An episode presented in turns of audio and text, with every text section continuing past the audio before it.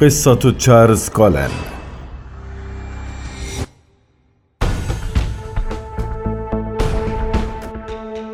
ولد تشارلز إدموند كولين في نيو جيرسي عام 1960 كان أصغر أشقائه الثمانية حيث عمل والده سائق شاحنة وتوفي عندما بلغ كولين سبعة أشهر. وصف كولين طفولته بأنها بائسة وغير عادلة حيث حاول كولين الانتحار وهو في التاسعة من عمره عن طريق تناول بعض المواد الكيميائية المسممة. كما كرر المحاولة عندما أصبح شابا عبر تناول جرعات مكثفة من المواد المخدرة.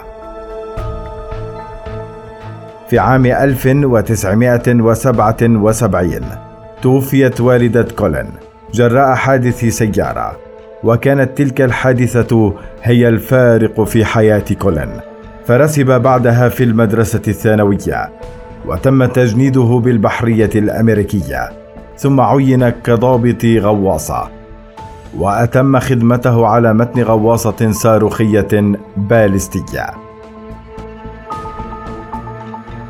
بعدها تم ترقيته إلى ضابط برتبة الدرجة الثالثة.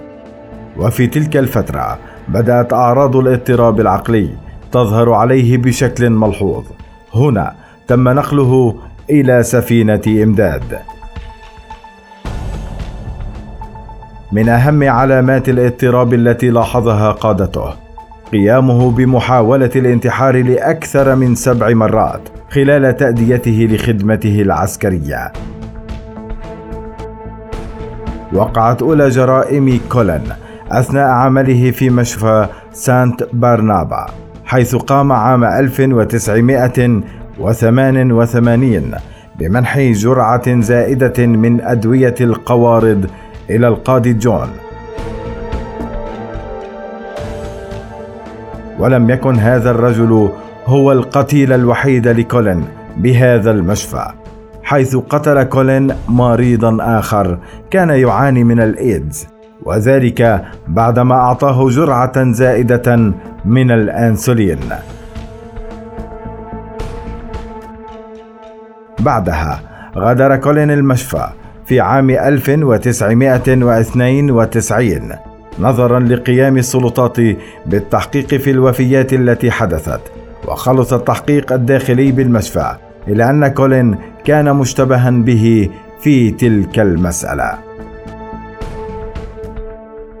عقب مرور شهر واحد من مغادرة كولين لسانت برنابا تولى وظيفة ممرض مرة أخرى في مشفى آخر في نيو جيرسي.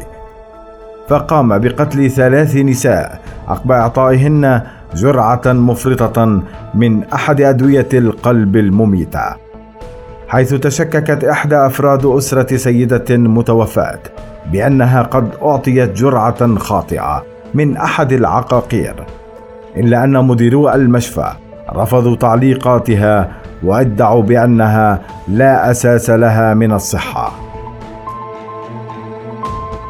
بعد مرور عام كان كولن قد انتقل إلى السكن بالطابق السفلي في فيليبسبورغ إثر طلاقه من زوجته في هذا الوقت. أراد كولين أن يترك عمله ولكن عقب الطلاق أمرته المحكمة بأن يلتزم بالعمل حتى يستطيع دفع المستحقات للمساهمة في تربية بناته.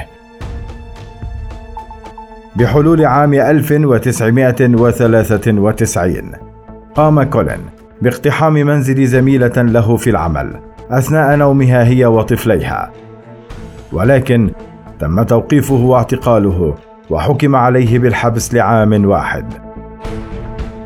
خرج بعدها كولين ليحاول الانتحار مجددا لكن تم إنقاذه واودع بمصحة أمراض نفسية.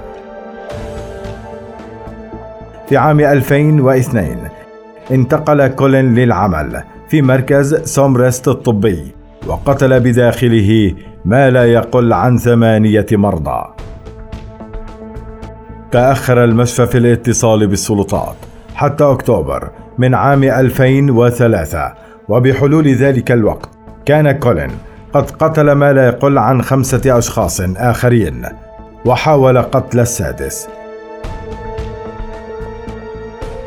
وأخيرا توفي مريض في سومراست إثر انخفاض نسبة السكر في الدم وهنا أرسل المركز الطبي تحذيرا تفصيليا إلى سلطات الدولة حيث كان هذا المريض هو الضحية الأخيرة لكولين تم اعتقال كولين واتهم بارتكاب جريمة قتل واحدة وجريمة أخرى بمحاولة القتل. وهنا اعترف كولين بأنه قد قتل ما لا يقل عن أربعين مريضا. عقب اتفاقه مع السلطات بألا يحصل على عقوبة الإعدام. تم الحكم على تشارلز إدمون كولين بالسجن مدى الحياة دون العفو المشروط لأكثر من مئة عام.